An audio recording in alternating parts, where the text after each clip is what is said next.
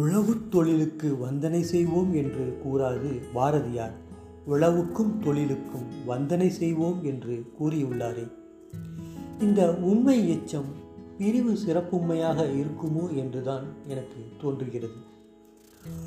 அப்படியென்றால் பாரதியார் உழவை தொழிலாக பார்க்கவில்லை என்றுதான் புலப்படுகின்றது உழவு வேறு தொழில் வேறு என்றுதான் அவர் கருதியிருக்கக்கூடும். பண்டைய மக்கள் தங்களுக்கு தேவையானவற்றை உழுது உண்டு வாழ்ந்தவராகத்தான் அந்த காலங்களில் வாழ்ந்திருக்கின்றார்கள். ஆக உழவு என்பது பண்டைய மக்களின் வாழ்வியல் முறையாக இருந்திருக்கின்றது. தங்களுக்கு தேவையானவற்றை விளைவித்து அதில் மீதமானவற்றை பிறருக்கு பண்டமாற்றிக் கொண்டு வாழ்ந்திருக்கின்றார்கள்.